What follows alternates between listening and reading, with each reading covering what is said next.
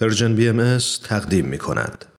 دوستان و علاقمندان به برنامه سخنرانی در این ساعت در خدمت شما هستیم با اولین قسمت از گزیده صحبت‌های خانم دکتر ماندانا زندیان در سی‌ومین کنفرانس سالانه انجمن دوستداران فرهنگ ایرانی سپتامبر 2020 با عنوان نگاهی به داستان مدرن فارسی و زنان داستان نویس فارسی زبان.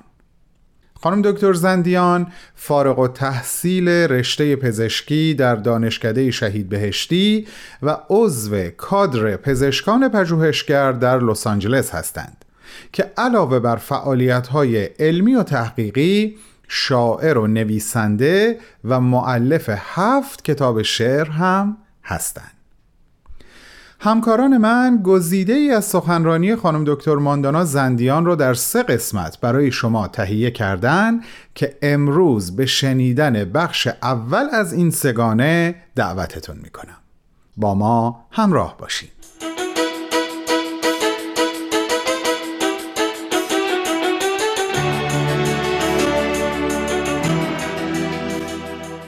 همگی به خیر. سپاسگزارم از انجمن دوستداران فرهنگ ایرانی برای فراهم آوردن امکان ارزنده با هم بودن ما در این فضای فرهنگی که به تعریفی وطن ماست.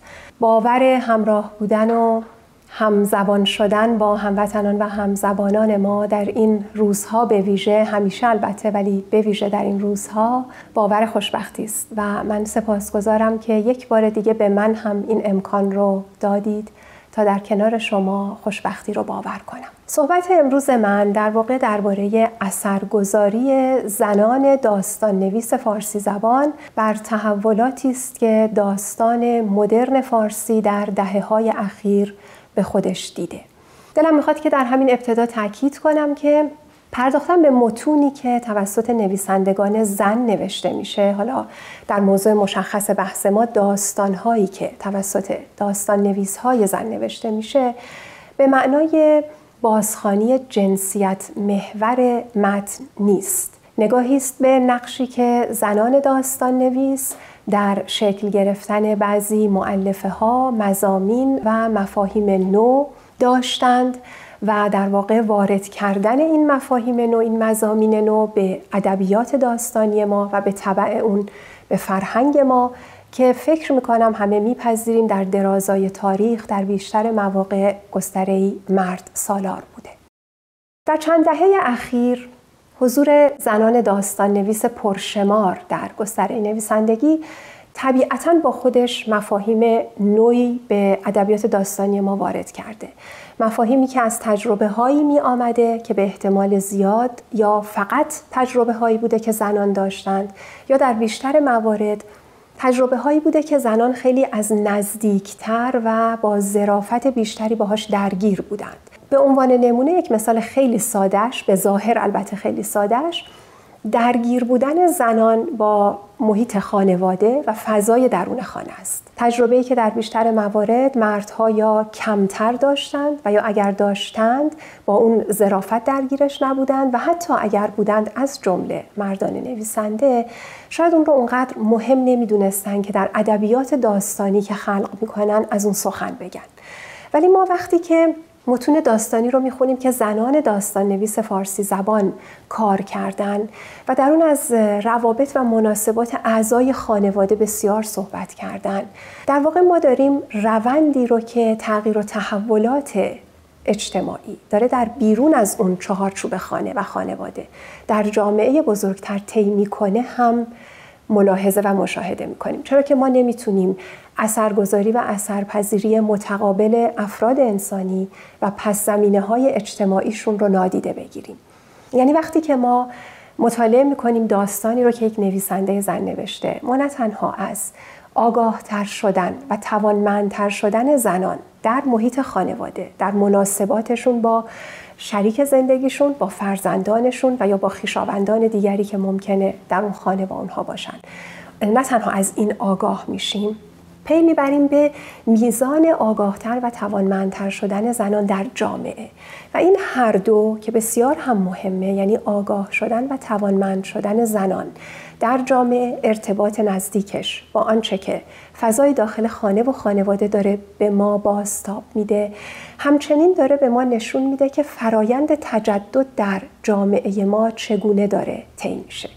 این موضوع رو این ارتباط ها رو و اهمیت این ارتباط ها رو من از بازخانی آثار دکتر نیر توحیدی یاد گرفتم و در این صحبتم به اون بسیار باز خواهم گشت زنان آگاه و توانمند در واقع مسائلی رو که در فضای به ظاهر ساده و کوچک خانه و خانواده مطرح می کنند به گفته دکتر فرزانه میلانی مسائلی جمعی و فرهنگی است که پاسخی جمعی و فرهنگی می طلبد. برای تنظیم آنچه که خدمتتون ارائه خواهم داد طبیعتا من نیاز داشتم به یک کار پژوهشی چون باید متون داستانی مدرن رو میخوندم و فکر کردم که شاید یک راه مناسب برای اینکه ما با های پرتری از این دقایق محدود بیرون بریم این باشه که من آثار چند نویسنده رو که روی دو موضوع تجدد و روی داستان مدرن فارسی زیاد کار کردند. بازخانی کنم معلفه های مشخصی رو از نوشته های اونها بیرون بکشم و در داستان مدرن فارسی دنبال اون معلفه ها بگردم. در نتیجه من استفاده کردم از آثار دکتر فرزانه میلانی، دکتر نیر توحیدی، دکتر هورا یاوری، دکتر عباس میلانی و آقای حسن میر آبدینی و داستانهایی که نمونه های از اونها رو ارائه میدم برای اینکه صحبتم مستند و مستدل بشه و توضیحی هم داشته باشه در واقع این معلفه ها نوشته خانم سیمین دانشور، خانم شهرنوش پارسیپور و خانم مهرنگیز کار خواهد. اگر بپذیریم که داستان نویسی نوین با اون تعریفی که ما امروز ازش میدیم در واقع تاریخش ارتباط نزدیک داره با نوشته شدن دونکی شد پس از عمر آنچه که ما امروز می‌خوایم بهش بپردازیم حدود 400 سال میگذره. چرا که دونکی شد در قرن 17 میلادی نوشته شده. کارلوس فوئنتس یک نویسنده مکزیکی است که در مقاله‌ای که درباره دونکی شد نوشته میگه اگر از من بپرسند عصر جدید از چه زمانی آغاز شد؟ می‌گویم از زمانی که دونکی شد در سال 1605 میلادی دهکده خود را ترک کرد به میان دنیا رفت و کشف کرد که دنیا به آنچه او می‌دیده یا دربارش میخوانده شباهتی ندارد. به این ترتیب به نظر من دونکی شد وارد یک جهانی میشه که همونطور که نویسنده داره میگه یک جهان کاملا بیگانه است و اون می‌دونه که برای اینکه با این جهان یک هماورد پیروز بشه یعنی در واقع در میدان زندگی در مبارزه‌ای که در میدان زندگی روی میده بتونه پیروز بشه باید یک من جدیدی رو در خودش بیدار کنه. با این آگاهی که این من دیگه شکست ناپذیر هم نیست چرا که یک پدیده یک فرد انسانی مدرنه و در موضع انسانیت برابر با همه انسانهای دیگه. استوره یا افسانه یا نیروهای آسمانی از او محافظت نخواهند کرد. پس اون نیاز داره که خودش رو بشناسه نیاز داره که خودش رو زیر پرسش ببره خودش رو نقد کنه و نه فقط خودش رو گذشته و حال رو و محیط پیرامون خودش رو.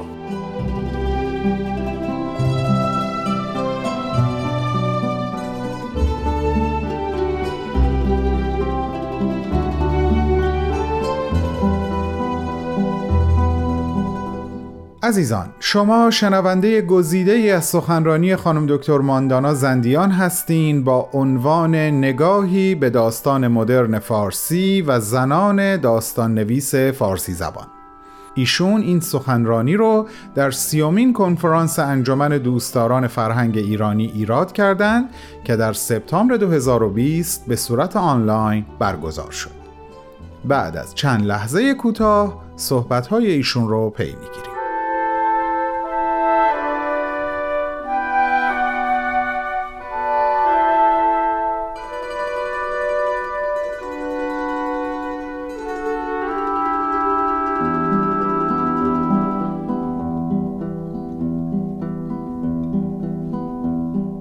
تمام این موارد یعنی نیاز به روبرو شدن با خود، شناختن خود، نقد خود و نقد پیرامون خود و کنجکاو شدن درباره همه اینها معلفه است که دکتر عباس میلانی در دل تجدد جای میدن و زیر عناوین انسانگرایی و شک و تفکر خردمدار از اصول بنیادین تجدد می‌شناسند. همچنین دکتر میلانی اضافه می کنند تجدد بر این گمان استوار بود که در ملکوت علم استوره و خرافه محلی از اعراب ندارد. و در واقع داستان مدرن جهان که ما امروز می‌خوایم به قسمت فارسی اون بپردازیم از این تقابل آغاز میشه.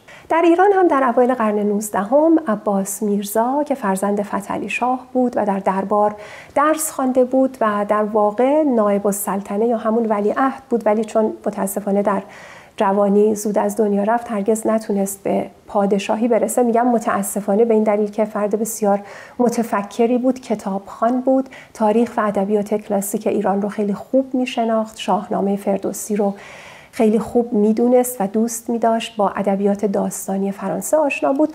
به هر حال عباس میرزا بعد از مشاهده شکست های پی در پی ایرانیان در برابر روزها با خودش فکر می‌کنه که شاید نیرومندترین راه مجهز کردن جامعه ایران به آنچه که لازم داره. برای اینکه پیروز مبارزه زندگی باشه این هست که این جامعه با خودش روبرو بشه و بیدار و هوشیار بشه. یعنی همون چیزی که ما درباره داستان دونکی شد بهش اشاره کردیم. و در پی این به این پرسش محوری می‌رسه که چگونه میشه یک جامعه رو حالا در این مورد جامعه ایران رو بیدار و هوشیار کرد. پرسشی که عباس میرزا داشت تا امروز همچنان پرسش محوری همه فرهنگیان ایرانی بوده و هست. در پی این پرسش هست که دربار در همون زمان در قرن 19 میلادی شروع می‌کنه به فرستادن دانشجویان ایرانی به اروپا که در اون روزگار مهد دانش بود. برای اینکه برن و دانش روز رو یاد بگیرن و برگردن به ایران. رفتن دانشجویان ایرانی به اروپا و آشنا شدنشون با زبانها و فرهنگهایی به جز زبان و فرهنگ ما و در واقع آشنا شدنشون به نوعی نمادین با جهانی که مانند دونکی شد با اون بیگانه بودن و باید کشفش می‌کردن و یاد می‌گرفتن که چگونه در این جهان پیروز بشن. در ایران باعث تحولات بسیار درخشانی میشه. حالا در مورد ما که داریم موضوع داستان نویسی رو مطرح می‌کنیم باعث میشه که نخستین داستانهای مدرن فارسی در همین قرن 19 هم توسط روشنفکران آزادیخواه و ایران دوستی نوشته بشه که الزامن همشون هم داستان نویس نبودن. ولی اینها با همین پرسش محوری روبرو بودند که برای بیدار کردن و هوشیار کردن جامعه ایران چه می‌توانند بکنند. در نتیجه اینها شروع کردند به تعریف روایت هایی که فکر می‌کردند به کار جامعه میاد. یکی از این شخصیت ها فتلی آخوندزاده است که او در واقع نخستین کسی است که نمایش نوین می نویسه در ایران یعنی نمایش نامه هایی با مزامین اجتماعی انتقادی. نمایش نامه هم به هر حال یک متن رواییه یک جور داستانه. آخونزاده یکی از مشروط خواهانی بوده که بسیار پشتیبان حکومت قانون بوده مثل همه مشروط خواهان دیگر. و همچنین بسیار مخالف بوده با تفتیش عقاید شهروندان. حالا حتی اگر اون روز کلمه شهروند استفاده نمی شده ولی افراد انسانی. و بسیار هم به مسائل زنان توجه داشته. در واقع آخونزاده از نخستین نویسندگانی است که مسائل زنان رو به متن نمایش راه میده در شرق و نه فقط در ایران. همه اینها با همین پرسش محوری روبرو بودند و همه اینها اون شک و تفکر خردمداری رو که دکتر میلانی در دل تجدد می نشانده در دل متونی که می نوشتند می گذاشتند. پس از آخوندزاده، جمالزاده و هدایت و بزرگ علوی. البته اینها داستان نویس های مهم نسل بعد بودن و نسل پس از اونها صادق چوبک و خانم سیمین دانشور بودن که سیمین دانشور در واقع داستان نویسی است که صحبت امروز ما با کارهای او در واقع در اساس باید شروع شه. ولی قبل از اون من اجازه می‌خوام از دو زن نویسنده یاد کنم. یکی ایران دخت تیمورتاش که او هم در قرن بیستم داستانی می نویسه به نام دختر تیر بخت و جوان بلحوث گفته میشه که این کتاب که در سال 1309 خورشیدی 1930 میلادی نوشته شده نخستین متن داستانی بلندی است که توسط یک داستان نویس زن در ایران نوشته میشه. ولی این داستان حتی خود نویسنده که یک زنه میگه من این رو نوشتم برای اینکه عبرتی باشه برای زنان جوان که باید با معیارهای جامعه خودشون رو همخوان کنند وگرنه دچار مشکل میشن. و راوی این داستان یک نفره که در واقع در نقش یک اندرزگو برای زنان حاضر میشه و هیچ فرقی نمی‌کنه اگر که این داستان توسط یک نویسنده مرد نوشته می‌شد. سه سال بعد از اون زهراکیا داستان دیگری می نویسه با عنوان پروین و پرویز تقریبا به همین شکل یعنی باز هم راوی داستان داره زنان رو اندرز میده که از معیارهای جامعتون باید پیروی کنید. البته زهراکیا کمی به مشکلات اجتماعی هم اشاره می‌کنه ما هیچ کدوم از اینها رو داستان نوین فارسی نمی‌دونیم داستان مدرن. ولی من باور دارم که به این دلیل که این دو زن به هر حال وارد گستره شدند که به قایت مردانه بود یعنی داستان نویسی میشه گفت به نوعی در تصاحب مردان بود. پس ارزش داره که ما ازشون یاد کنیم که اینها دست کم یک ترکی یک شکافی ایجاد کردن در این گستره و یک راهی رو باز کردن برای اینکه بعدها بشه داستان مدرن توسط نویسندگان زن نوشته بشه. ضمن اینکه به حال با شرایط اجتماعی آن روزگار شاید انتظار چندانی هم نمی‌شد داشت از نویسندگان زن حتی.